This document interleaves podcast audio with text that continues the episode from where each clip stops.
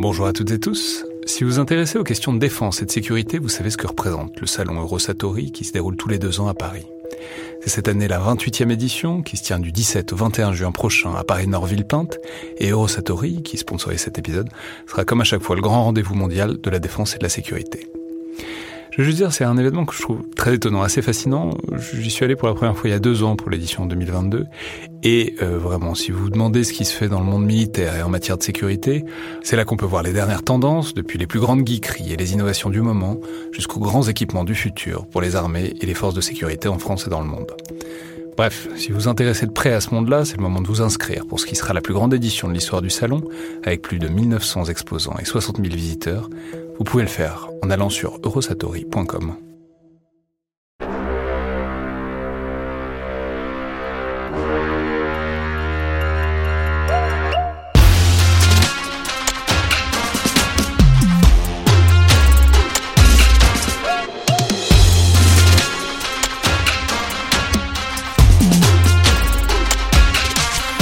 Bonjour à toutes et tous et bienvenue dans le Collimateur, le podcast de l'Institut de recherche stratégique de l'école militaire, l'IRSEM, consacré aux questions de défense et aux conflits armés.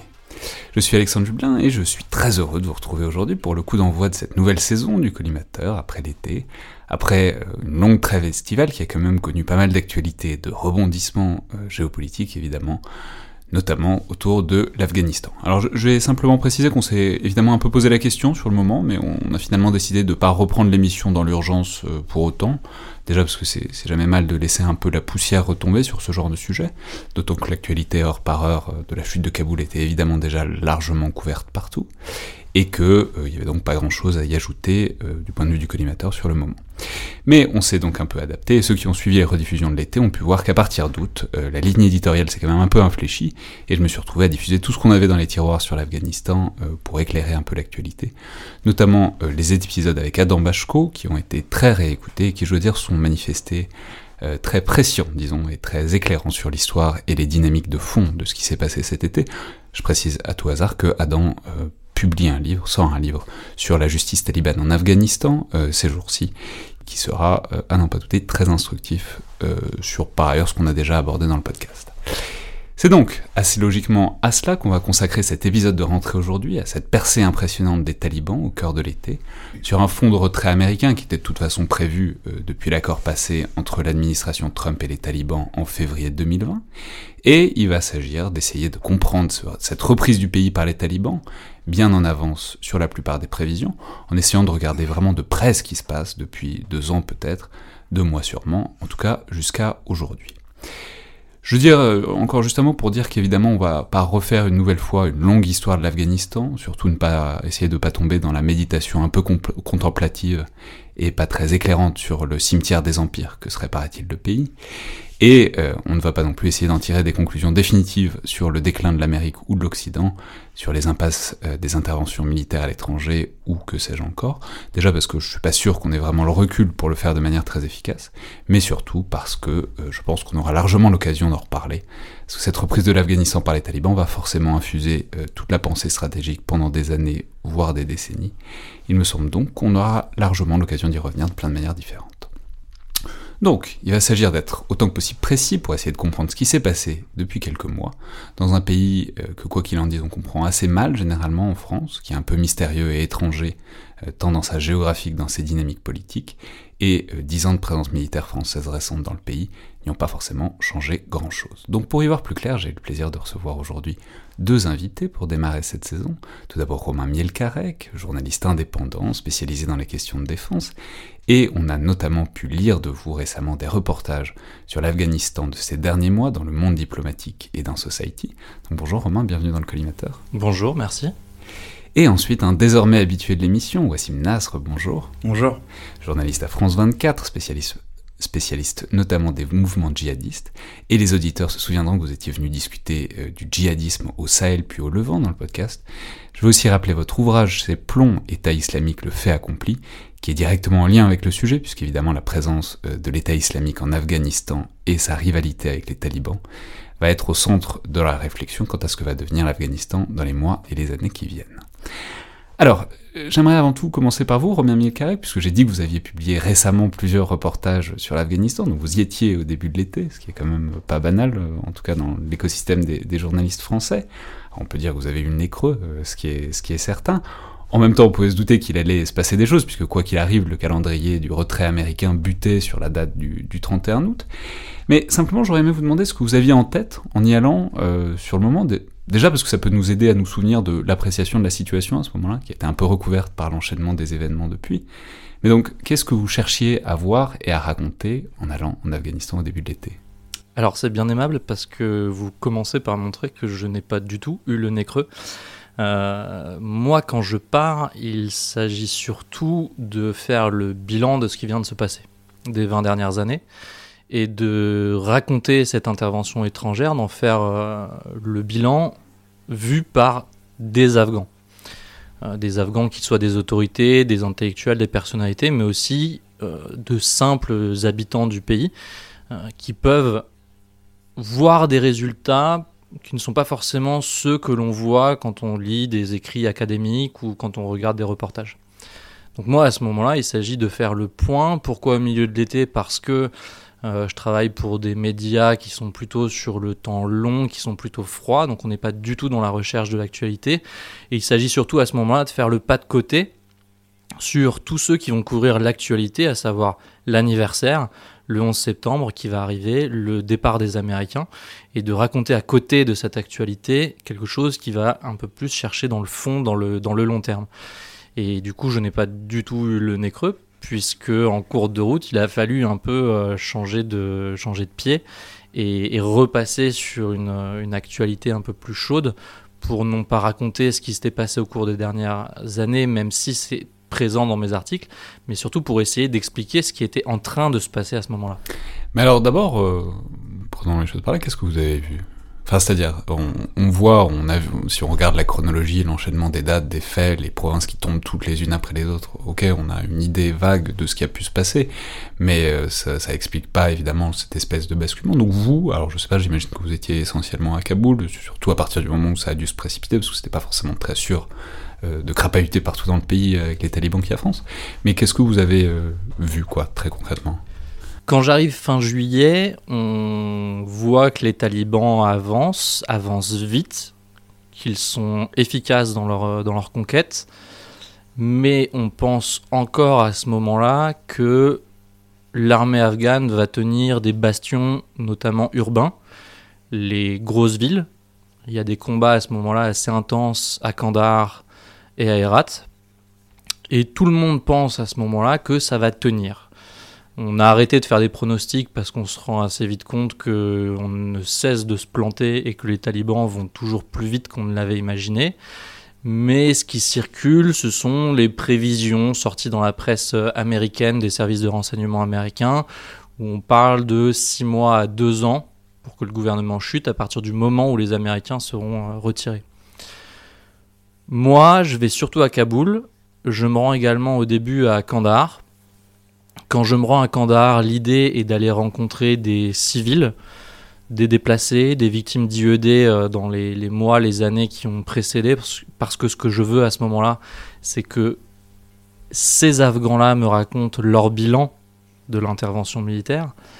Euh, et à ce moment-là, Kandahar est assiégé quasiment. on peut rappeler que c'est par ailleurs une province qui est traditionnellement un bastion fort des talibans. même dans les années 90, les talibans sont partis de cette région-là. Donc évidemment, on mesure, il était prévisible qu'ils commencent par ces, ces régions-là. Alors c'est une ville qui est symbolique parce que c'est à la fois la ville du Mola Omar à l'origine, euh, mais c'est aussi l'un des plus gros aéroports militaires euh, de l'OTAN pendant l'ensemble de l'intervention. Donc c'est un, un point clé pour les deux camps, entre guillemets. Euh, et au moment où j'y vais, donc toute la province est tombée, elle est tenue par les, talibans. Euh, une partie de la population a fui vers Kandahar pour euh, échapper au, combat. Et le volume de force présent dans Kandahar est conséquent. Quand on arrive à Kandahar, il y a beaucoup de militaires, beaucoup de soldats, il y a de l'armement. Et, et, moi, les deux jours où je suis sur place, on entend l'artillerie, on entend les hélicoptères, ça tire.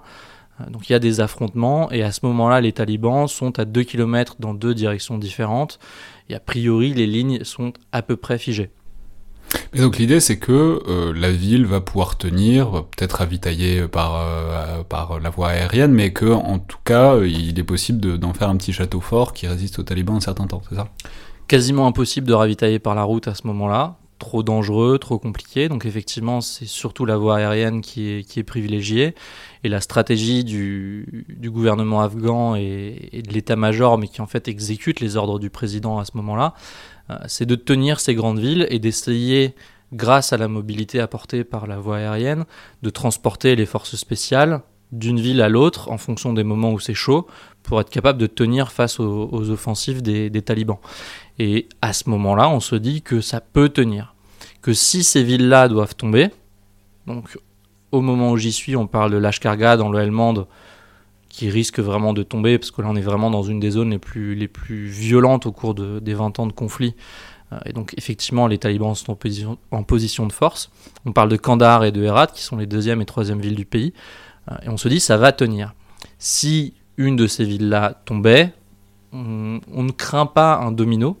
On pense que de toute façon, même si les talibans avançaient jusqu'à Kaboul, il y a tellement de militaires à Kaboul qu'il ne pourrait pas rentrer sans que ce soit un affrontement sanglant et long. Alors justement, on va revenir évidemment sur euh, l'armée nationale afghane parce que il va s'agir de comprendre ce qui s'est passé, mais si on replace, si on change de point de vue d'une seconde, on a beaucoup parlé de la stratégie des talibans, mais généralement on s'arrête à l'expression. Est-ce qu'on peut décrire un peu euh, alors, il faut rappeler que c'est un pays qui est très rural, que donc il y a beaucoup de territoires à prendre, que des groupes mobiles peuvent être assez efficace, mais voilà, quelle a été la stratégie de reconquête talibane, s'il y en avait une vraiment, et est-ce que, parce que ça a été aussi un lieu commun qu'on a entendu, que les talibans eux-mêmes s'attendaient pas à prendre tout ça aussi vite, ce qui est, bon, ils, pour prendre un territoire, il faut quand même avoir des bases solides, donc euh, on peut dire qu'en tout cas, il y avait probablement un plan derrière, mais alors quel était-il? Alors, quand la quand le gros de cette campagne commence au, mois de mai, les talibans occupent déjà une partie conséquente de l'Afghanistan qu'ils contrôlent, qu'ils administrent, surtout des territoires ruraux, effectivement, où toute une partie de la population est plutôt en accord avec le modèle de société qu'ils défendent et a plutôt tendance à penser que face à l'échec euh, de l'administration afghane et, euh, et des services publics, en fait, les talibans sont plus efficaces pour euh, faire la police, pour rendre justice, etc. Donc il y a toute une partie de la population, principalement rurale, qui est favorable, ouverte à ce changement de pouvoir. Leur campagne va s'appuyer principalement sur deux choses. Euh, la première, c'est une très forte mobilité. Ils ont bougé très vite et ils sont très rapidement allés sur des territoires où on les attendait moins, notamment dans le nord du pays, où du coup ils ont coupé une partie des, capacités de manœuvre de l'armée afghane. Et puis il y a eu un gros gros travail de stratégie d'influence, de propagande, où ils ont énormément poussé un narratif qui consistait à dire à leurs ennemis, si vous vous rendez, nous vous pardonnerons et nous vous réintégrerons dans nos rangs, nous sommes des frères, ça ne sert à rien pour vous de mourir pour le pouvoir central. Et ce message-là, couplé à une offensive et à des opérations de siège quand même solides, a plutôt bien fonctionné. Wassim Nasr, quand on entend ça, notamment la notion de mobilité, de groupe, ça, fait assez immanquablement penser à ce dont on a déjà parlé euh, par ensemble à ce micro, c'est-à-dire ce qu'on peut voir aussi au Sahel, c'est-à-dire des petits groupes mobiles euh, sur des véhicules qui emmènent pas forcément de l'infanterie blindée, des gros chars, mais plutôt cherchent à se disperser. Euh, comment est-ce que vous lisez, disons, cette stratégie insurrectionnelle des talibans et finalement le fait que bah, ça a eu une efficacité assez rare quand même oui, absolument, c'était très efficace, mais j'ai envie de dire qu'on est en train de commenter euh, l'épilogue de la campagne euh, des talibans. C'est l'épilogue, c'était euh, la campagne militaire qui a démarré fin avril, début mai. Ils ont commencé à prendre du territoire, à assiéger des villes, etc., etc. Il faut savoir aussi que les talibans ont été très stratèges dans leur offensive parce qu'ils ont couplé l'offensive militaire avec une offensive, on va dire, de négociation avec les figures locales, avec les représentants locaux. Et villes comme Herat, il y a eu euh, finalement, à la dernière phase, très peu de combats. Il y a eu des négociations. Ils ont négocié avec les responsables de la ville. Euh, à Kandahar, il y a eu combat très dur, comme ça a été rappelé, mais il y a eu aussi négociations. Et quand on voit qu'ils se sont attaqués aux gros morceaux, donc au nord, donc les régions qui leur sont hostiles militairement au début, on voit très bien que la logique était le Sud nous est plus ou moins acquis, on va commencer par, plus dur, par le plus dur, on va voir comment ça va évoluer. Et ils ont utilisé moult moyens. Efficacité militaire qui n'est plus à, démontrer, mais aussi euh, ils ont ramené dans leur rang par différents moyens des représentants locaux. Et comme Romain l'a très bien, très bien rappelé, ils administraient déjà une partie du territoire. Donc administrer, ça veut dire au niveau de la euh, justice locale, au niveau de, l'ordre euh, local. Et ça, ça contente les gens et ça fait d'eux la force présente sur le terrain. Et en opposition à quoi? À un État corrompu. Hmm. Donc ça aussi c'est important. Donc on est, c'est essentiel et on parle, on dit, il y avait une force armée qui leur fait face, etc.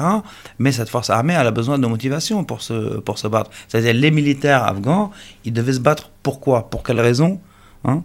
Face aux talibans qui, eux, se battent pour, un, pour une conviction, on va dire, euh, profonde, et qui, dans cette équation actuelle, paraissent, en tout cas aux yeux de l'Afghan moyen, on va dire, ou l'Afghan lambda, comme une solution, comme faisant partie de la solution pour cette fin de guerre.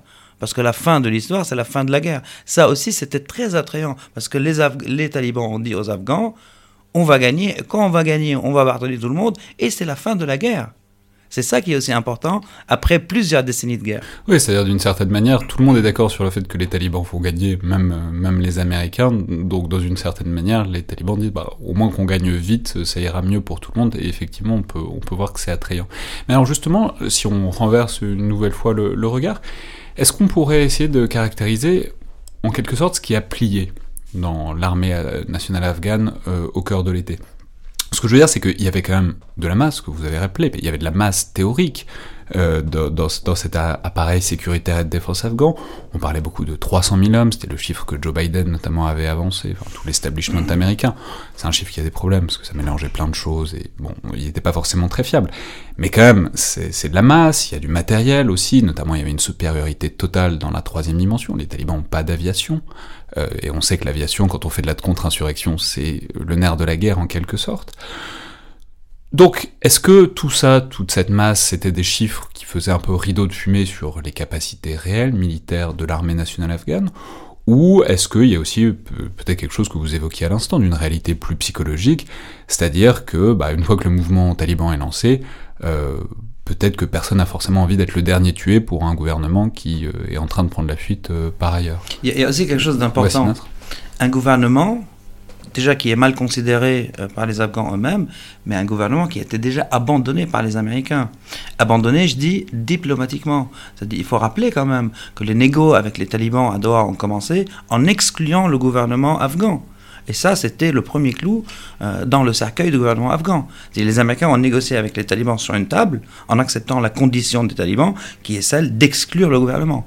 Oui, aux yeux des gens qui se battent pour ce gouvernement, c'est déjà un coup très très très très dur. On peut rappeler par ailleurs que ça a été un problème parce que notamment il y avait la clause il fallait libérer 5000 combattants euh, talibans et le président Ashraf Ghani a dit bah, c'est sympa que les Américains aient conclu ça, mais c'est quand même à nous de les libérer.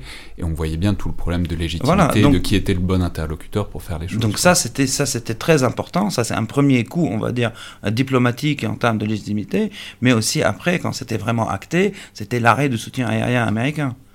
Ça aussi, c'est important parce que certes, ils ont une aviation rudimentaire, les Afghans, mais il faut un soutien pour que cette aviation puisse fonctionner. Et une fois ça s'était perdu, c'était beaucoup plus dur de parler de troisième dimension face, euh, euh, face aux, talibans. il y a aussi un autre aspect, peut-être que Romain a pu le, le toucher très, rappeler clairement. C'est vraiment au printemps que mm. les États-Unis ont arrêté vraiment le soutien aérien actif à l'armée nationale afghane, qui avait du matériel, mais c'est pas la même chose évidemment d'avoir l'armée de l'air américaine derrière soi et de faire les choses soi-même. Et il y a aussi l'aspect corruption hein, qui revient à, à chaque fois qu'on est sur un théâtre d'opération, euh, en tout cas face à des mouvements djihadistes ou insurrectionnels, hein, peu importe, il y a l'aspect corruption. Ça veut dire les effectifs de l'armée qui sont, euh, qui sont gonflés pour des raisons de corruption, pour que les pays soient récoltés par leurs chefs, par des politiques, etc., etc. Donc ça aussi, ça, ça a joué. Les, effectifs que, que, que, vous avez mentionnés, pour très probablement sont un peu plus loin de la réalité que ce qui était vraiment euh, le nombre réel de militaires aptes au combat au sol face aux talibans. Romain Milcarac moi, j'ai l'impression que au début du printemps, les forces gouvernementales font leurs espoirs sur en gros trois piliers. Le premier, c'est les forces spéciales. environ 70-80 000 hommes, donc qui sont un peu moins nombreux que les talibans et qui sont globalement les seuls que l'on considère comme étant vraiment capables opérationnellement, euh, qui vont combattre, qui vont mener des opérations difficiles, qui vont avoir des pertes. On parle de plusieurs milliers de tués euh, chaque mois. Donc il y, a des vrais combats. Ces gens-là, ils vont s'user. Le deuxième pilier, c'est effectivement la force aérienne avec des hélicoptères qui apportent de l'appui-feu, qui permettent euh, du transport tactique, qui augmentent la, mobilité des, troupes, et un petit peu de, frappe par les quelques avions d'attaque qu'ils ont. Mais ça, ça ne remplace pas la puissance de frappe des Américains qui avaient énormément augmenté leur, euh, leur frappe ces dernières années, et qui là, ont, de la même manière qu'ils ont retiré l'appui diplomatique, ont retiré l'appui militaire, donc les forces spéciales au sol perdent l'essentiel de leur appui-feu, et les capacités aériennes qui sont somme toute assez modestes, vont également s'user très vite. Et le troisième pilier sur lequel des espoirs reposent, ce sont en gros les, derniers grands chefs de guerre qui datent de, euh, des, guerres précédentes, de la guerre contre les soviétiques et de la guerre civile. Euh, des gens comme Ismail Khan à, Herat, des gens comme Massoud, euh, des gens comme Dostom à Mazar-e Sharif, qui ont une espèce d'aura. On accorde un crédit à ces gens-là en étant persuadés qu'ils vont être capables de, soulever la population face aux talibans. Alors que ces gens-là, en réalité, n'ont pas d'équipement, n'ont pas de cohésion, n'ont pas d'organisation et surtout ne sont pas coordonnés avec le reste des forces. Et gangrénés par la corruption. Et également eux-mêmes euh, extrêmement euh, touchés par la corruption. Donc, il y a la, la, corruption, simplement, je, je veux préciser pour parce que c'est un mot un peu vague. La corruption, c'est simplement des généraux, enfin des officiers qui touchent des payes qui sont censés les redistribuer, qui les redistribuent pas, qui touchent des munitions et qui les revendent au marché noir. concrètement, la corruption, c'est un, un, concept. Et, et du clientélisme aussi, hein, et du clientélisme et des trempés dans des trafics, etc. Voilà, mais donc concrètement, ça fait que ben, parfois le soldat qui voit les talibans arriver, il est pas payé et il est pas de balles. Donc évidemment, on comprend que ça peut émousser un peu l'esprit combatif. Quoi. Alors il y, y, a ça au niveau de l'armée, effectivement, et puis il y a une, problématique au niveau de ces chefs de guerre. En fait, le, gouvernement refuse d'armer et de mobiliser ces chefs de guerre le plus longtemps possible. Et quand ils vont changer d'avis c'est trop tard. Et pourquoi ils font ça? C'est parce que bah, déjà il y a une peur de concurrence politique et de concurrence pour le, soutien de, la population. Et puis surtout si vous armez quelqu'un comme Massoud euh, vous ne savez pas s'il ira défendre autre chose que la vallée du Panchir. Donc si les combats sont à Herat et que vous avez donné l'armement à Massoud bah, il n'ira pas lui à Herat l'idée est quand même d'avoir une armée où on peut les bouger d'un front à l'autre. Donc ces gens-là sont finalement euh, leur donner de la ressource et risquer que cette ressource ne serve pas à défendre l'ensemble du pays, sachant que chacun a ses propres stratégies, ses propres réflexions. Et donc tout ça est assez, euh, assez catastrophique. Très vite, la, question que se posent beaucoup de gens n'est plus de savoir est-ce que je préfère le gouvernement d'Ashraf Rani ou est-ce que je préfère les talibans, mais de savoir est-ce que je reste ou est-ce que je pars. Euh, moi, je raconte une anecdote dans, dans, un de mes articles qui m'a. C'est la première fois que je vois ça. Un officier des forces spéciales, un officier supérieur qui vient à une interview en ramenant son fils pour me demander si je peux le sortir du pays. Et la réflexion de tout le monde à ce moment-là est celle-là c'est comment je fais pour sauver d'abord la peau de mes proches et ensuite éventuellement la mienne. Et à ce moment-là, les Américains sont en train de partir. Donc la question n'est pas de savoir est-ce que je vais sacrifier ma vie, c'est est-ce que euh, je prends le risque de rater l'avion. Mais alors ça pose aussi la question euh, à laquelle vous avez fait référence rapidement, mais du discours des talibans, parce que euh, voilà, les talibans sont avancés en faisant des promesses assez larges, en disant qu'ils avaient changé, que ça allait pas être comme en 94 où ils avaient tripé globalement tout le monde sur, sur leur passage, en disant qu'il y aurait des amnisties, qu'ils voulaient faire un gouvernement différent. Donc ça pose la question de est-ce qu'il y avait des gens qui étaient vraiment captifs, qui étaient vraiment qui avaient tout à perdre si les talibans arrivaient, et est-ce que ça suffit, ça, ça faisait suffisamment de monde pour défendre des choses, ou disons est-ce que cette espèce de flou que les talibans ont su créer, en créant des narratifs, en créant des promesses, euh, en les clamant haut et fort aussi, notamment par les réseaux sociaux. Est-ce que c'est aussi ça qui a en quelque sorte mis un levier, en tout cas mis une entaille dans euh, ce, qui ce qui aurait pu être un esprit de résistance? C'est l'idée que si les talibans arrivent, on est tous morts, on peut imaginer que ça aurait pu stimuler une, volonté plus dure de résistance. Je sais pas qui. Oui, évidemment, c'est ce qu'on ce disait tout à l'heure, c'est que les talibans, nous, on est en train de commenter l'effort militaire, mais il y a eu un effort vraiment vis-à-vis de la population équivalent au niveau des négociations, des notables, de, de, de, de rassurer, on va dire, les gens, et un effort diplomatique aussi avec les pays, euh, les pays tout autour. Hein. Ça, peut-être qu'on pourra en parler euh, un peu plus tard. Ce n'est pas qu'une offensive euh, militaire. Les talibans ont fait plusieurs offensives de communication vis-à-vis de la population et un effort militaire. Et est-ce que les talibans ont changé? Pas du tout. Pas du tout, c'est les mêmes. C'est le Mora Bardar, c'est le, visage politique. On va les talibans aujourd'hui, c'est cofondateur du mouvement avec le Mollah Omar. Le numéro 2, c'est Sirajdin Haqqani, c'est un des fils Haqqani, du réseau Haqqani qui a, qui a, qui a abrité Al-Qaïda dans le Waziristan. Voilà. Le chef militaire, c'est le fils même du Mollah Omar. Et le fils cadet de Haqqani, Anas Haqqani, il a vraiment son mot à dire dans la formation du gouvernement qui vient. Et Akhundzadeh, Akhundzadeh, c'est, c'est, le, qui va être le chef suprême de son titre commandant des croyants. C'est ça les talibans. Mais après, il faut pas oublier que les démarches que les talibans font aujourd'hui, ils les ont déjà fait en 94-2001. Ça veut dire qu'ils avaient tendu la main à la, communauté internationale. Ils, avaient, ils ont été reconnus par les Émirats arabes unis, par le Pakistan. Ils avaient reçu des délégations de l'ONU, des délégations européennes, des ONG. Sauf que l'équation était telle qu'ils se sont fait doubler par Al-Qaïda. Ça veut dire Ben Laden était déjà là. Et quand il est venu, il est venu avec ses hommes. Les combattants étrangers étaient encore là. Et ils, ils, ont pensé, on va dire, le 11 septembre depuis l'Afghanistan, mais le 11 septembre a été préparé surtout à Hambourg, aux États-Unis. Et donc après, les relations entre Ben Laden et le Mullah Omar ont fait que le Mullah Omar n'a pas voulu le donner aux Américains, même s'il y a eu avis divergent au sein même des talibans, euh, des talibans à l'époque. Et ça, cette époque-là, elle est révolue, on va dire. Les talibans sont les mêmes, mais ils ont appris de leurs leçons. Ils n'ont pas envie de sacrifier 20 ans de djihad sur l'autel d'un éventuel attentat préparé, on va dire, euh, par, euh, par euh, Al-Qaïda, alors que même Al-Qaïda aujourd'hui n'a pas les moyens de faire en septembre, en tout cas depuis l'Afghanistan ou depuis ailleurs. Donc pour, pour, pour répondre à votre question, ils n'ont pas du tout changé. Ils n'ont pas du tout changé ils avancent leurs pions de la même manière, ils font de la politique. Les talibans font de la politique.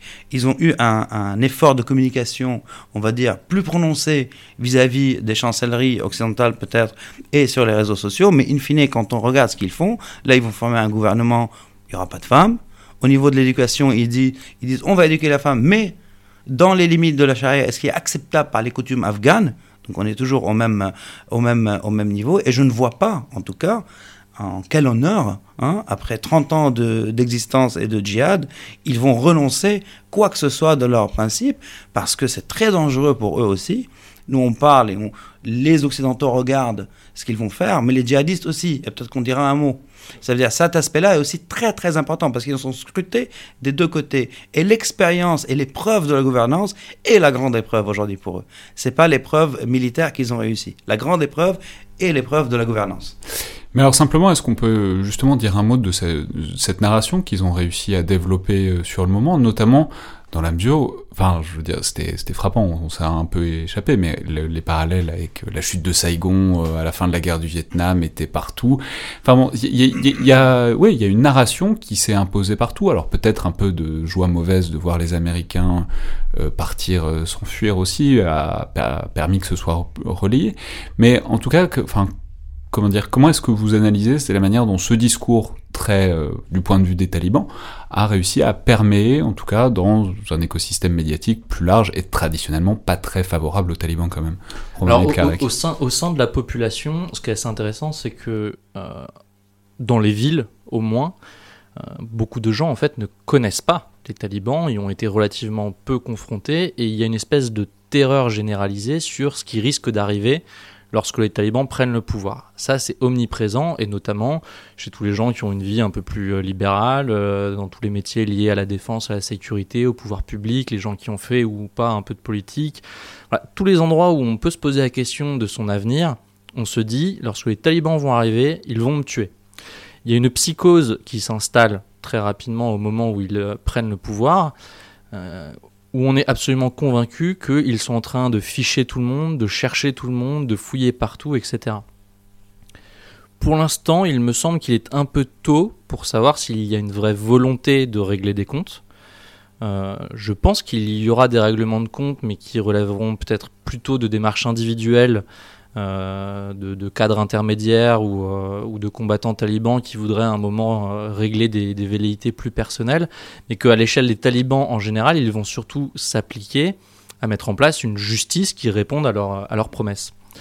Mais le fait est que beaucoup d'Afghans, aujourd'hui, sont terrifiés parce qu'ils sont convaincus qu'il va leur arriver quelque chose de mal. Derrière cet aspect-là, ce qui est extrêmement difficile, c'est de faire le tri entre ce qui est rationnel, les gens qui sont vraiment en danger, qui sont vraiment menacés, et ceux qui sont dans une espèce de, de, terreur un peu irrationnelle qui s'appuie sur des rumeurs, des légendes, des choses qui se racontent ici et là, euh, et qui peuvent aussi nourrir une démarche d'aller chercher l'asile ailleurs. Parce qu'il y a aussi beaucoup de gens en ce moment qui sont dans une idée de se dire je ne veux pas vivre sous le régime des talibans parce qu'il ne, il ne me permettra pas d'avoir une vie euh, un minimum heureuse, donc il faut que je trouve un moyen de sortir. Et pour avoir ce moyen de sortir, il faut démontrer que l'on est soi-même en danger menacé. Donc il y a aussi beaucoup d'acteurs qui sont dans cette démarche de dire moi-même je suis menacé. Mais faire le tri est extrêmement euh, difficile. Sur les narratifs, pendant toute la campagne militaire, il était assez intéressant de noter qu'il y avait deux récits de propagande euh, qui, qui, se déroulaient l'un à côté de l'autre. On avait d'un côté les talibans qui ne disaient pas qu'ils tuaient des soldats. Eux, ils disaient nous invitons les gens à nous rejoindre et les gens nous rejoignent et tous ensemble, dans le meilleur des mondes, nous vivrons heureux en harmonie. Et de l'autre côté. C'est exactement l'image qu'on se fait des talibans traditionnellement. Ouais, mais dans, dans, leur, dans leur communication, c'est exactement ce qui ressortait et c'était assez efficace. Euh, s'il n'y avait pas eu un certain nombre de, cas de, de, règlement de compte et d'assassinats et de, et, et de, massacres qui ont été révélés notamment par des grands médias internationaux, le fait est que leur, leur, discours circulait plutôt bien sur les réseaux sociaux. Oui, c'est ce que j'allais dire. Leurs médias, c'est essentiellement réseaux sociaux. C'est ça leur moyen de, de, de pénétrer le. C'est WhatsApp et Facebook. Tous les Afghans sont connectés à WhatsApp et Facebook. Même à la campagne, on a, alors c'est pas toujours un téléphone individuel, mais on a un moyen d'accéder à ces réseaux sociaux-là sur lesquels une forme d'information circule. Euh, mais par contre, beaucoup de difficultés pour la population de vérifier cette information-là. Et de l'autre côté, on a un récit euh, de la part du, pouvoir central à Kaboul qui consiste à égrener des pertes dans les rangs ennemis jour après jour qui sont complètement irréalistes. Euh, chaque jour, si on écoutait le ministère de la Défense afghan, c'était des centaines, voire des milliers de morts dans les rangs talibans. Ça n'avait aucun sens. Donc plus personne n'y croyait. C'est assez récurrent ça. Voilà. Mm. Et du coup, on, avait ces deux récits-là, et on avait d'un côté un récit plutôt crédible qui, mm. tendait à, convaincre, et qu'en plus, je pense, beaucoup de gens avaient envie de croire, parce qu'on mm. avait envie de croire que les, talibans n'allaient pas faire le pire. Et de l'autre côté, un discours qui avait perdu euh, toute crédibilité. Après, après il ne faut pas oublier qu'on est dans une euh, situation de combat et de guerre. Hein. Ça veut dire même la prise de Kaboul, le pouvoir politique taliban a dit on rentre pas dans Kaboul. Sauf que il y avait des commandants autour de Kaboul et l'armée a quitté ses postes il était très très dur de dire à ses commandants, aux portes de Kaboul, vous rentrez pas, alors qu'il n'y a plus personne en face. Donc ils ont trouvé le, on va dire, la parade qui se basait sur un tout petit peu de réel, qui est le désordre qui régnait, les vols, et qu'il fallait rentrer et mettre de l'ordre. Et donc c'est comme ça qu'ils sont rentrés à Kaboul. ça, c'est un détail aussi, euh, on va dire, euh, important. Et d'un autre côté, il faut imaginer qu'on parle des talibans parce qu'on a cette, euh, le miroir politique des talibans, mais comme on l'a dit tout à l'heure, les talibans, c'est aussi une, mosaïque aussi en, eux-mêmes. Ça veut dire, il y a eu, par exemple, une unité qui était formée par la CIA, armée par la CIA, qui est Akhost, qui était amnistiée par les talibans, qui sont partis tranquillement, il n'y a pas eu de massacre, mais une fois qu'ils ont changé de province, donc tombé sur une autre unité taliban, là, ils se sont fait massacrer. Et ça, aujourd'hui, quand je disais tout à l'heure la gouvernance, l'expérience de la gouvernance, ça en fait partie. Est-ce que les talibans vont réussir à tenir les rangs? Alors justement, passons, passons-y à cette épreuve de la gouvernance, c'est-à-dire à, l'après, aux conséquences de cette euh, prise totale, disons, de l'Afghanistan euh, par les talibans. La, première question à laquelle j'aimerais peut-être faire un sort, parce que c'est la plus immédiate, celle qu'on peut plus facilement régler, c'est celle du matériel militaire. Alors on a beaucoup vu fleurir sur les réseaux sociaux ces infographies un peu douteuses, selon lesquelles les talibans auraient récupéré pour plusieurs dizaines de milliards de dollars de, de matériel américain. Alors déjà, il semble que ça confonde tout le matériel livré depuis 20 ans aux Afghans, euh, ce qui évidemment est très différent du matériel qui serait utilisable aujourd'hui par les talibans. Et euh, par ailleurs, on peut mentionner qu'il y a un certain nombre d'équipements très sophistiqués pour lesquels il faut euh, évidemment du savoir-faire. Et disons que faire voler par exemple un hélicoptère Black Hawk de manière opérationnelle, ça demande un peu plus que de la bonne volonté, ça demande aussi du savoir-faire et des pièces détachées, disons, même si ça fait des vidéos impressionnantes. Mais donc à votre avis, qu'est-ce que ça change cette prise d'un certain nombre de stocks, si, tant est que ce soit avéré, et euh, quel type de matériel risque d'être opérationnel et pourrait, disons, aider à renforcer euh, le mouvement taliban. Romain dans les 85 milliards annoncés par les, républicains, il y a non seulement l'équipement qui a été les républicains américains, américains ouais. euh, mais il y a aussi euh, beaucoup de services, de formation, d'instruction et même une partie des soldes des, soldats afghans. Donc évidemment, ce, ce montant est complètement euh, absurde. Sur le matériel qui a été récupéré, euh, il y a beaucoup de matériel terrestre qui fait qu'effectivement les talibans se retrouvent avec une force terrestre solide. Ils ont beaucoup de véhicules, beaucoup de véhicules blindés beaucoup d'armements légers. Euh, il y a la problématique de la puissance aérienne qui a soulevé beaucoup de questions. Et là, effectivement, comme, euh, comme vous le dites, euh, faire voler un Black Hawk, c'est une chose. Utiliser un Black Hawk de manière opérationnelle, avec du relief, avec des, hommes embarqués qu'il faut déposer éventuellement sous le feu, etc., c'en est une autre. Et en général, pour arriver à quelque chose de satisfaisant, il faut un petit peu de formation. Et là, les formateurs ne sont pas là. L'autre point, c'est qu'il y a quand même une partie des pilotes afghans qui sont partis avec leurs machines. Donc il y a euh, entre 40 et, 60 aéronefs qui ont été sortis vers l'Ouzbékistan. C'est la beauté d'être aviateur, c'est qu'on a un moyen de transport. Il y a une porte de sortie, effectivement. Et, donc ils ont sauvé quand même une partie de, du parc aérien. Euh, et ils ont récupéré a priori les matériels les, plus sensibles. Et la question qu'il faut se poser derrière tout ça, c'est euh, récupérer de l'armement, d'accord, mais pourquoi faire? Alors, le prochain ennemi et le principal ennemi des talibans aujourd'hui, c'est l'État islamique. Et effectivement, ils vont se retrouver aujourd'hui avec un avantage matériel conséquent sur ce, sur ce principal ennemi. Derrière, il y a deux inquiétudes. La première, c'est que l'État islamique lui-même et éventuellement d'autres groupes terroristes plus proches des, talibans puissent récupérer de l'armement, mais il y avait déjà tellement de choses en circulation que ça va se jouer à notamment des optiques de nuit, des choses comme ça qui vont augmenter une petite plus-value à, ces groupes-là. Et surtout, et à mon avis c'est là où il va falloir euh, faire attention dans les années qui viennent, ça va être la dissémination de cet arsenal avec des trafics et la possibilité de revendre parce que les talibans risquent d'avoir des besoins financiers dans les années qui viennent et ils ont beaucoup de matériel, et je ne suis pas sûr qu'ils aient besoin ni l'utilité de tout ce matériel-là. Donc en revendre une partie, ça représente une manne financière. Et la question, c'est qui pourra l'acheter?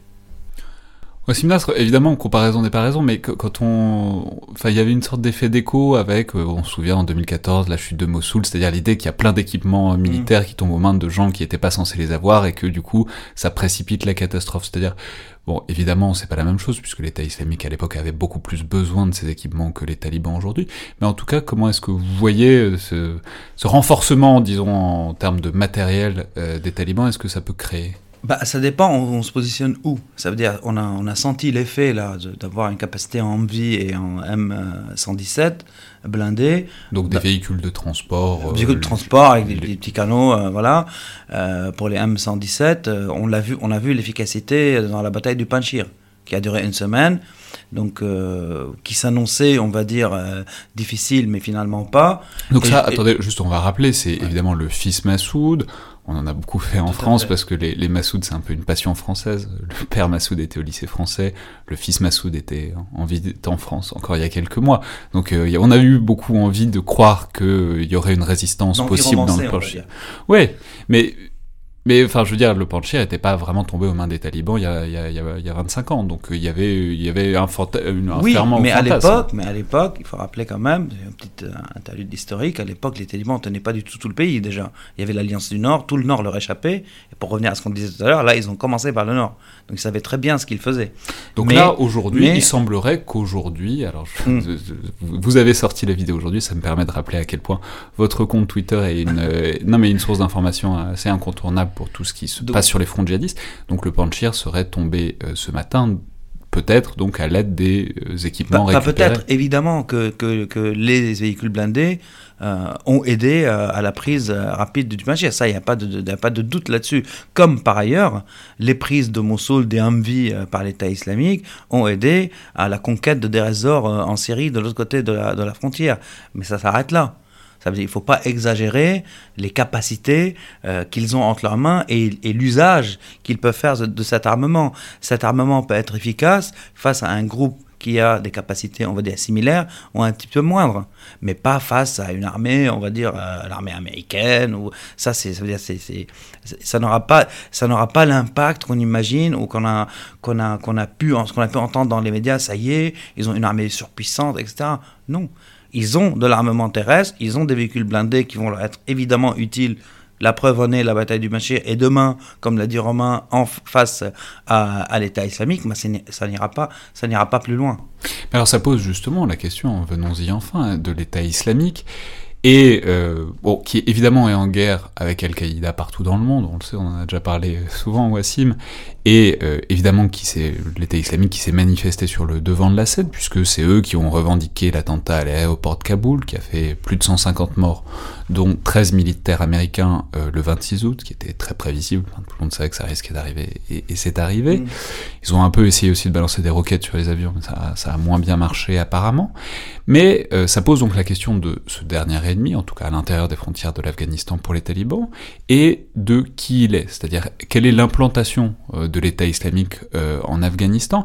Est-ce qu'ils ont une réseau, un réseau pardon, et une base comparable à ce qui a fait la force des talibans, c'est-à-dire une inscription par exemple dans des réseaux tribaux avec une assise euh, sociétale, ou est-ce que c'est une implantation plus impalpable, peut-être plus urbaine, plus diffuse aussi, et donc plus Non, non, il y a les deux. Ça veut dire, déjà, on déborde un peu sur le Pakistan. Hein. Parce que l'État islamique, si vous voulez, euh, pour faire court, s'il a réussi à s'implanter euh, en Afghanistan, c'est grâce au dessus des talibans et au dessus du TTP. Le TTP, c'est les, talibans pakistanais.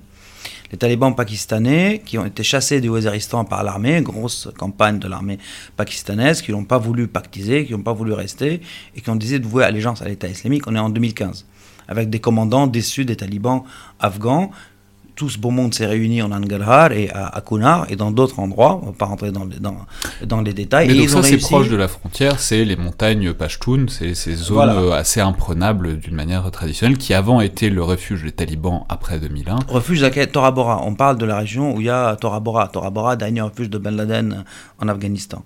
Donc c'est là-bas qu'ils ont réussi à avoir une assise territoriale éphémère. Ça a duré... Euh, on va dire quelques années, euh, mais ça s'est vraiment terminé en 2018 grâce à l'effort parallèle et non conjoint, j'insiste, des talibans et de l'armée afghane soutenue par les Américains. Parce que les deux les combattaient. Hein, et c'est ce qui a fait qu'ils ont perdu leur emprise territoriale. Mais en même temps, pendant qu'ils avaient cette emprise territoriale, et ils profitaient, on va dire, des, des, trafics transfrontaliers pour les ponctionner, etc., classique, quoi, classique des zones frontalières, ils avaient réussi aussi à tisser une toile dans les zones urbaines comme à Jalalabad particulièrement, et Kaboul. Donc là, c'est une autre forme de recrue. C'est des recrues urbains, idéologiquement, on va dire, euh, euh, convaincus. Mais parce qu'on peut rappeler aussi que la population urbaine de l'Afghanistan explose depuis 20 ans, donc ça fait aussi beaucoup, on en parlait avec Adam mm. mais ça fait aussi beaucoup de pauvreté dans les banlieues, etc. C'est évidemment un terreau fertile pour l'État islamique. Absolument. Et c'est des zones, et c'est des régions, comme par, par, exemple, on va parler de Kaboul, la capitale, où il y avait des réseaux préexistants. Donc quand j'ai dit les déçus des talibans, si on rentre dans les détails, aussi les déçus du réseau Haqqani. Donc le réseau Akani, qui est un réseau rodé, euh, qui a des moyens logistiques importants en ville, et une partie de ce réseau a décidé de vouer allégeance à l'État islamique. Ce qui leur a permis de faire les attentats les plus sanglants à Kaboul, historiquement parlant, que ce soit contre les Syrs, que ce soit contre les Hazaras, euh, que ce soit en mai dernier dans une mosquée contre un imam qui prêchait contre euh, l'État islamique, un imam qu'ils considéraient comme soufi ou déviant pour eux, et ils avaient quand même en juillet dernier bombardé le palais présidentiel pendant la prière euh, du Eid. Donc ils ont ce réseau-là, aujourd'hui ils n'ont pas d'emprise territoriale, mais ils ont ce réseau, on va dire, qui, permet, qui leur permet d'être nuisibles hein, face aux talibans. Je vais terminer sur quelque chose je dis euh, nuisible, ils ont fait l'attentat de l'aéroport, vous l'avez, vous l'avez rappelé. Les morts pendant l'attentat, un attentat, pas deux, il y a eu des morts, mais il y a eu des morts aussi par tir. Donc tir taliban, tir américain, dans la panique. Il y a eu des morts talibans aussi et des morts, et des morts américains. Donc ils ont une capacité de nuisance réelle, mais, à mon humble avis, hein, ils n'ont pas la capacité de défier les talibans. Et une démographie qui est beaucoup moins importante que celle des, talibans et des différents euh, mm. groupes qui les, soutenaient. Donc, effectivement, euh, pour moi, ils n'ont aucune capacité à contester le pouvoir des talibans, mais effectivement, ils peuvent mener des opérations, etc. Euh, leur gros désavantage dans les mois et années qui vont venir, c'est que maintenant, euh, bah, l'essentiel de l'effort va être concentré sur eux. Il n'y a plus que eux à combattre. Et les talibans vont être plutôt bien équipés pour, pour concentrer leurs efforts sur eux.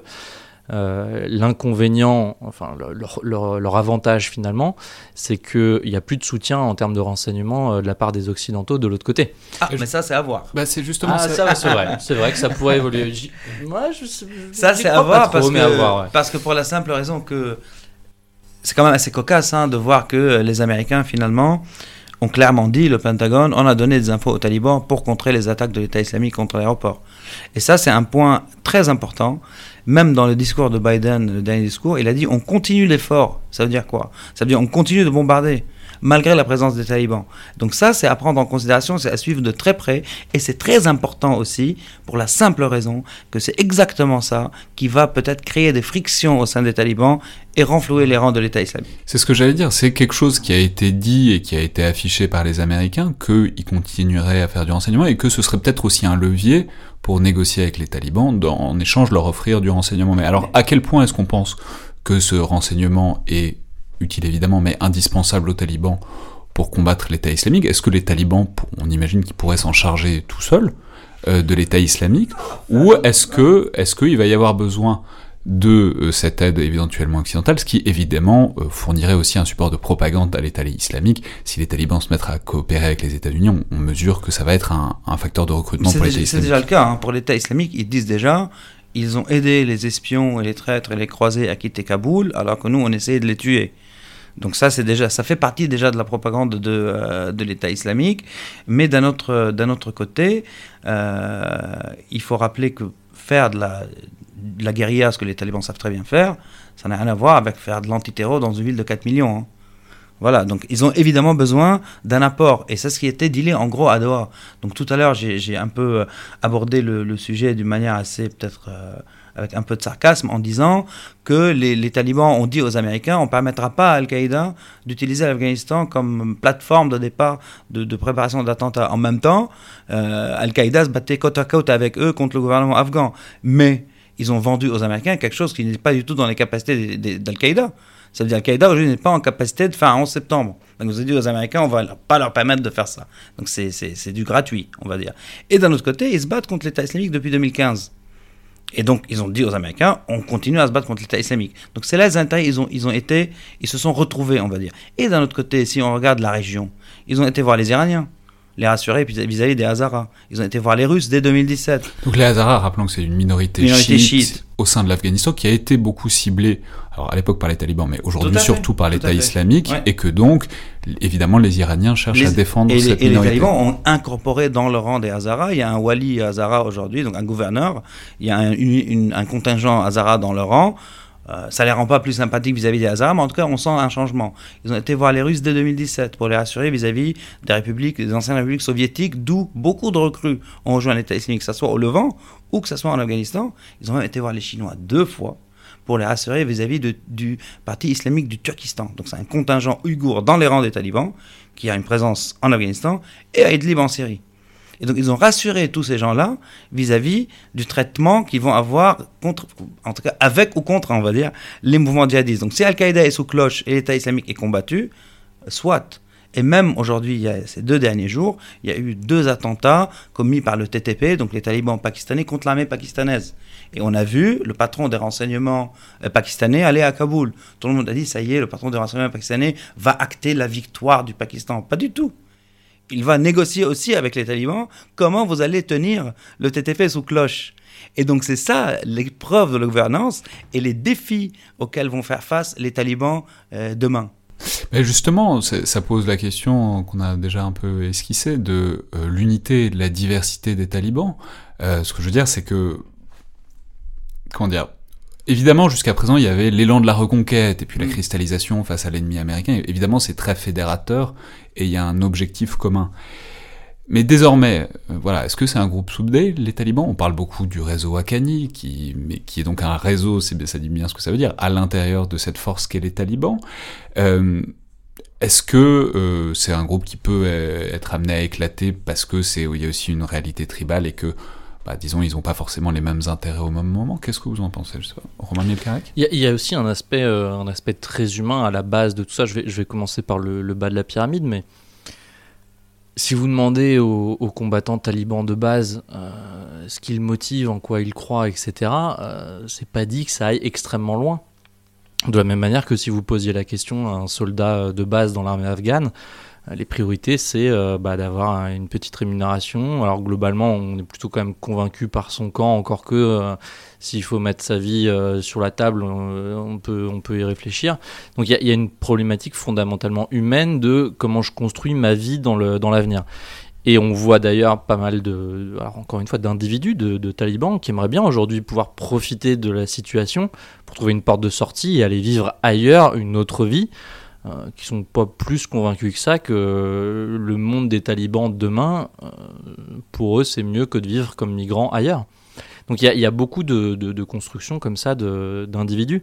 Et alors après, au niveau cadre intermédiaire, commandant euh, de, de, région, il y a des interprétations, des, des, des, des, compréhensions, des arbitrages qui varient d'une région à l'autre. Euh, ça, on, en trouve beaucoup de témoignages chez les gens qui travaillaient bah, dans des ONG, qui travaillaient dans la santé, qui travaillaient dans l'éducation. Euh, il y avait des gens avec lesquels, des, responsables talibans avec lesquels, par exemple, on pouvait négocier déjà dans les territoires qu'ils administraient bah, que les petites filles puissent aller euh, dans une forme d'école, dans un certain cadre, en négociant ce qu'on va enseigner ou pas, etc. Il y avait des choses qui pouvaient se faire. Et puis il y en avait où c'était niette, d'éducation des, femmes. Donc ça, ça variait d'un endroit à l'autre. Et on en revient à la question de comment on fait pour gouverner un pays. Euh, une des choses qu'il va falloir observer dans les, mois qui viennent, c'est dans quelle mesure le pouvoir central des talibans sera capable d'imposer aux échelons intermédiaires des décisions qui forcément ne feront pas l'unanimité, parce que gouverner, c'est aussi faire des arbitrages, négocier, euh, parfois euh, céder du, terrain sur, sur certaines choses, et ça, c'est pas dit que tout le monde l'accepte facilement.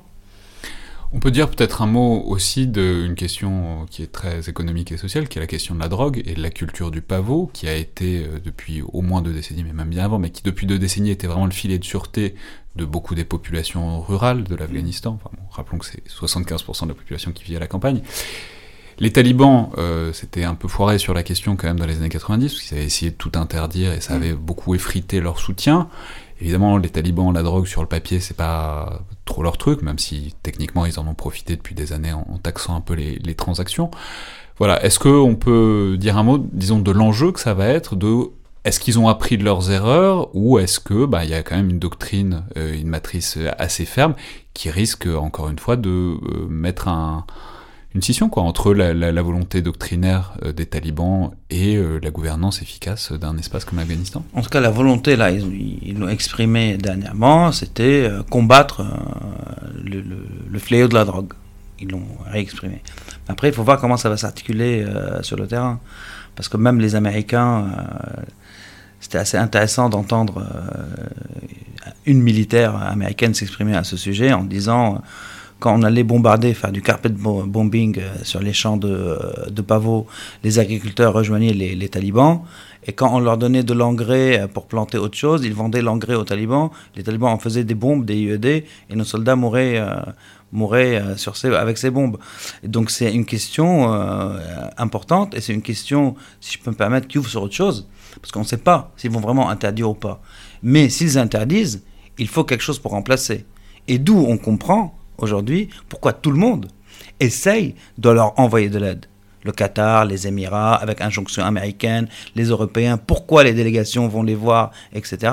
Parce que justement, pour remplacer peut-être en partie cette économie et pour que le système tienne. Parce qu'aujourd'hui, tout le monde veut quoi? Que ça tienne et que ça s'arrête et que la guerre s'arrête. Mais si on enlève le seul moyen de, subsistance à la population qui est le pavot, il faut bien le remplacer par autre chose.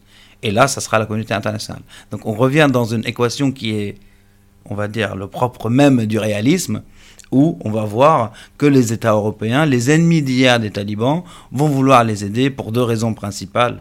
Combattre l'État islamique et garder Al-Qaïda sous cloche, et combattre euh, la culture du, pavot.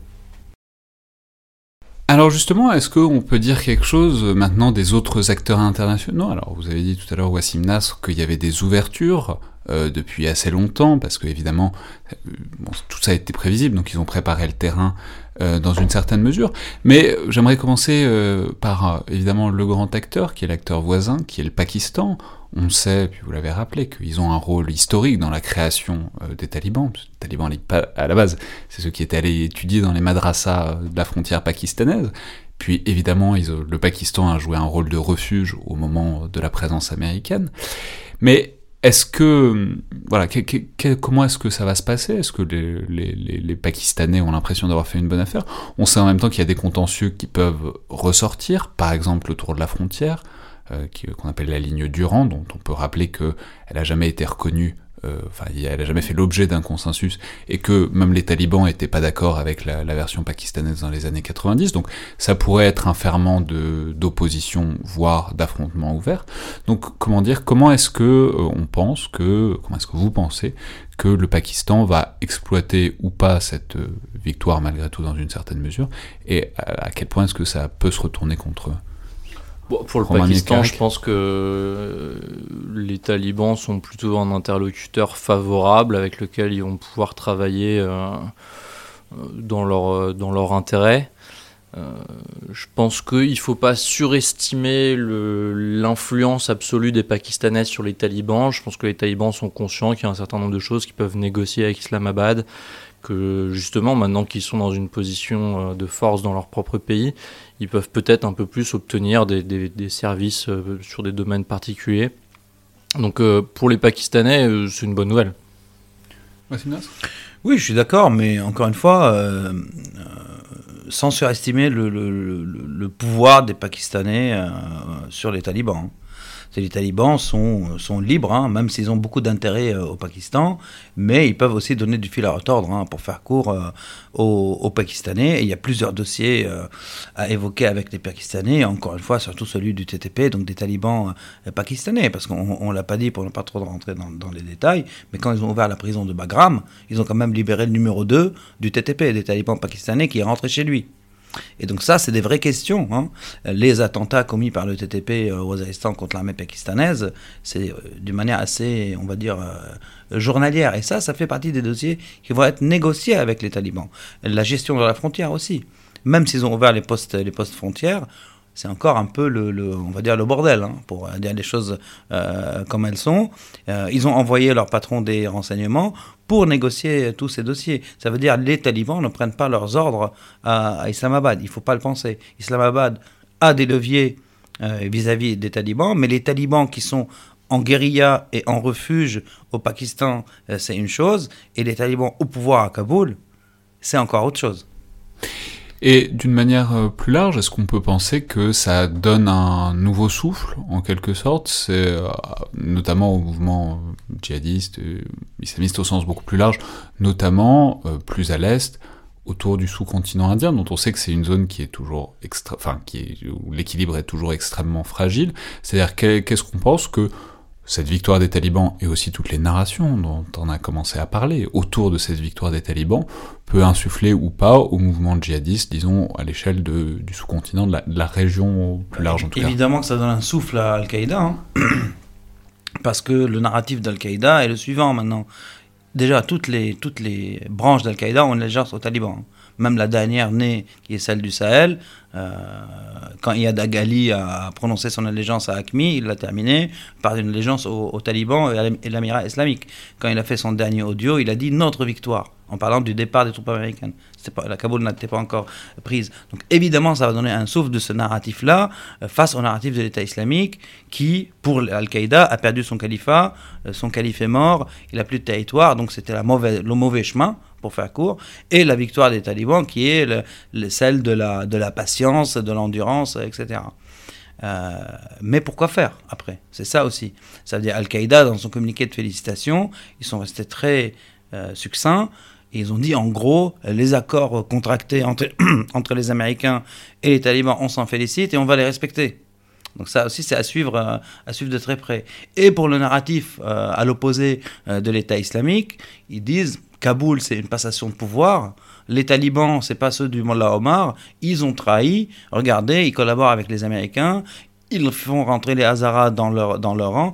Ils reconnaissent les institutions internationales. Ça, c'est très important. Et donc, ils sont, ils sont déviants maintenant. Et il faut les combattre.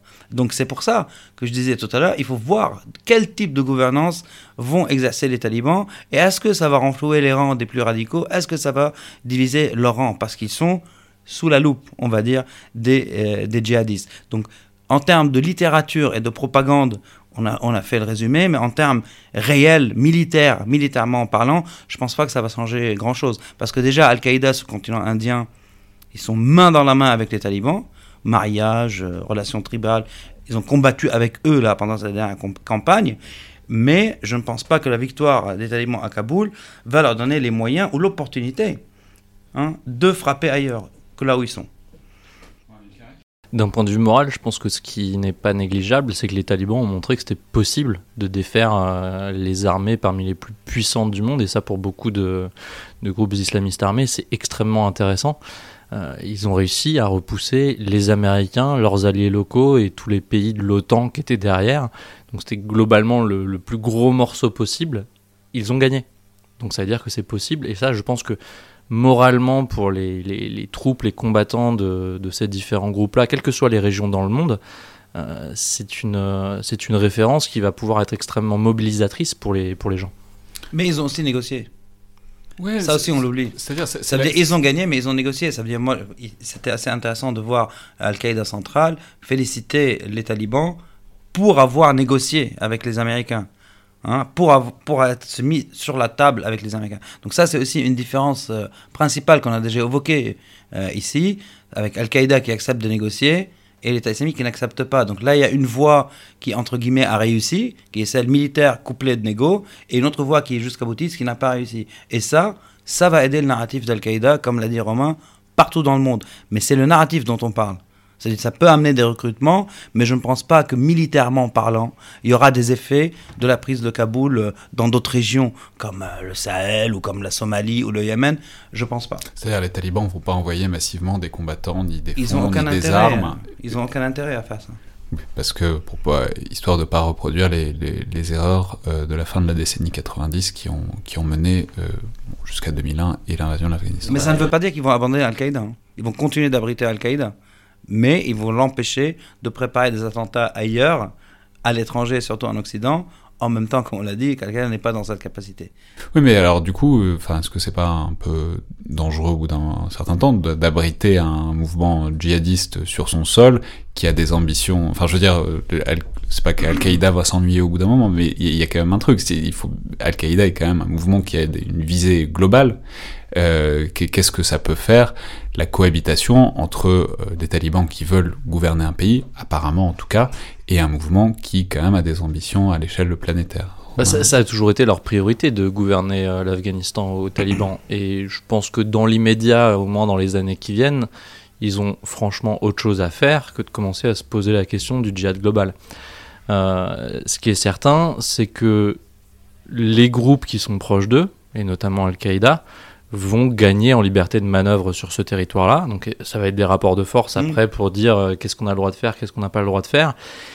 Et plus on avancera dans le temps, plus il est probable que des groupes comme Al-Qaïda puissent faire valoir leur avantage pour peser un peu plus et, et peut-être euh, s'autorisent à mener des actions un peu plus audacieuses au-delà des frontières de l'Afghanistan. Mais après aussi, ça veut dire on ne peut pas faire un, parallèle avec l'époque révolue 96-2001 et aujourd'hui. C'est-à-dire Al-Qaïda à l'époque, comme on l'a dit, les rapports entre Ben Laden et le Mullah Omar sont pas les rapports entre Zawahiri et Akhundzadeh aujourd'hui.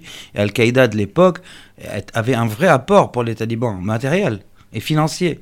Aujourd'hui, l'équation n'est pas du tout la même. Là, les rapports sont plutôt inversés. Donc c'est évidemment à suivre, hein. on n'a pas une boule, une boule de cristal, mais d'après ce qu'on peut lire, de ce qu'on peut analyser de ce qui est sorti de, la bouche d'Al-Qaïda dernièrement, on peut, on peut imaginer qu'ils vont essayer en tout cas de laisser vivre cet émirat euh, islamique et de laisser les talibans décider du bien fondé de ce qui va se passer.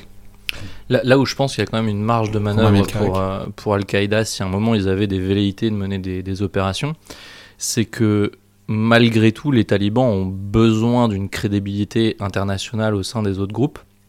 Et donc ils ont aussi besoin, de, en fait, à la fois ils ont un rapport de force favorable en ce moment, et à la fois ils ont besoin aussi de laisser les autres groupes vivre et poursuivre leurs propres objectifs politiques, parce que sinon ils prennent le risque de se retrouver discrédités de toutes parts, que d'autres mouvements se mettent à rallier le narratif de l'État islamique et de dire en fait, mm.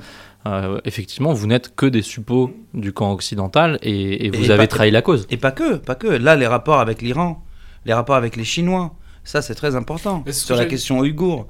C'est ce que j'allais dire. Est-ce qu'on peut dire un mot des autres grandes puissances qui vont s'investir ou, pas en Afghanistan? C'est un truc qu'on dit beaucoup. Les Américains partent, les Russes, les Chinois, les Iraniens, les Turcs vont arriver.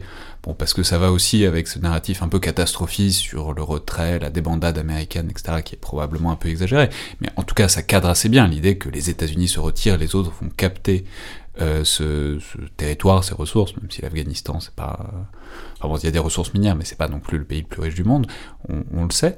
Donc, est-ce qu'on peut dire, euh, je sais pas, qu'est-ce que vous en pensez? D'une part, euh, est-ce que les talibans seraient très pressés de collaborer avec la Chine euh, et la Russie, qui ont une gestion pour le moins discutable de leur minorité musulmane, disons? Absolument. Ils, ils, vont absolument traiter avec la Russie et la Chine. Ils ont donné tous les signes positifs. Ils ont été reçus dès 2017 par les Russes, deux fois par les Chinois, l'avant-dernière fois par le, par le ministre des Affaires étrangères lui-même en tant que délégation officielle.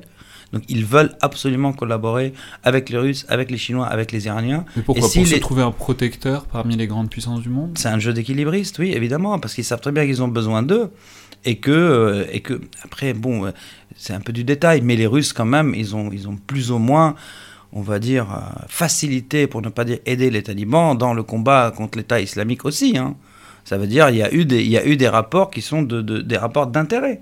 Euh, pur et dur. Hein. Euh, et si les Turcs et les Qataris rappliquent aujourd'hui à l'aéroport de Kaboul, c'est plutôt à la demande du camp occidental c'est pas en opposition au camp occidental. Parce qu'encore une fois, il faut que l'aéroport de Kaboul fonctionne pour que les aides puissent être acheminées surtout, et d'un autre côté, pour que ce que les, les, talibans sont engagés à faire, laisser partir ceux qui veulent, ceux qui veulent partir. Donc tout ça se fait, encore une fois, d'un commun accord aujourd'hui entre différents joueurs et différents bailleurs de la communauté internationale qui ont tout intérêt, hein, pour dire les choses très clairement, que les talibans puisse euh, tenir ce pays avant qu'il ne, pour qu'il ne rentre pas encore une fois dans une phase très dure de guerre et de combat qui sera profitable évidemment euh, à des groupes comme l'État islamique et qui va encore déstabiliser encore plus euh, cette région. Donc c'est des calculs froids d'intérêt qui concordent aujourd'hui. Romain Melcarac Et les Européens et les Américains continuent de, de, de, de discuter. Alors plus ou moins directement, mais en tout cas, il y a au moins du côté des Européens très régulièrement des, délégations qui se rendent sur place. Et la logique est à chaque fois exactement la même, c'est qu'est-ce que l'on négocie en échange de quoi Et ce que vont faire les talibans, ça va être de gouverner. Donc ils vont devoir faire des arbitrages entre ce que leur propose chacun de ces pays-là et ce que ça va leur coûter en échange. Euh, dans le cas des Chinois, par exemple, les Chinois ont, été parmi les pays euh, les plus ambitieux en termes d'investissement et de développement économique de l'Afghanistan. Il y a eu une période au début des années 2010 où ils sont venus massivement sur le terrain et ils sont en partie repartis du fait de l'insécurité. Ils se faisaient tellement euh, kidnapper d'ingénieurs, de, de, représentants de travailleurs qu'il y a un moment où ils ont dit en fait, c'est pas efficace donc on se retire. Là, pour eux, c'est l'opportunité de revenir et de se positionner sur ce marché-là. Pour les talibans, ça veut dire potentiellement, on fait venir des capitaux, des ressources humaines, des gens qui sont capables de nous former, d'installer des usines, etc. etc. Et donc, c'est de la ressource. L'inconvénient, c'est que les Chinois, en échange, sont quand même des gens qui sont assez euh, euh, directifs dans, leur manière de développer et, pas toujours en se préoccupant des retombées pour les populations locales. Et puis surtout, ils vont demander à ce que les groupes qui les menacent directement euh, soient bien, bien contrôlés. Donc ça veut dire que les talibans vont devoir choisir entre, entre ces aspects-là. De l'autre côté, c'est pareil quand les Européens viennent. Là-dessus va se jouer la légitimité des talibans, c'est-à-dire si on invite des Chinois, il faut les protéger et il faut s'assurer que tous les groupes soient un peu tenus sous le boisseau. Dans tous les cas, ce sera de toute façon plus facile qu'au moment où il y avait beaucoup plus de belligérants et qu'il y avait beaucoup plus de combats. Euh, de là à être capable de les protéger totalement, je suis pas convaincu que les Chinois aient, une logique du zéro risque, donc euh, ils seront probablement un peu plus ouverts que, que d'autres pays, mais effectivement, il va, il va falloir protéger les intérêts chinois qui pourraient s'installer en, Afghanistan et qui deviendraient des intérêts partagés entre l'Afghanistan et, la Chine. Mais c'est pareil du côté des Européens. Pourquoi les Européens viennent discuter? Bah, Il s'agit de négocier la réouverture d'un certain nombre d'aides internationales, de financement au développement, etc., en échange d'efforts sur les questions de sécurité, sur des questions de libertés individuelles. Et là, la question qui se pose de la même manière qu'avec les Chinois, c'est qu'est-ce que nous, gouvernement taliban, on est prêt à céder en échange de ce que l'on peut récupérer en face Absolument. Très bien. Eh ben, on verra ça évidemment dans les semaines et les mois qui viennent. Merci beaucoup à tous les deux pour euh, ce tour d'horizon, disons, des rouages et des conséquences de la victoire euh, des talibans en Afghanistan.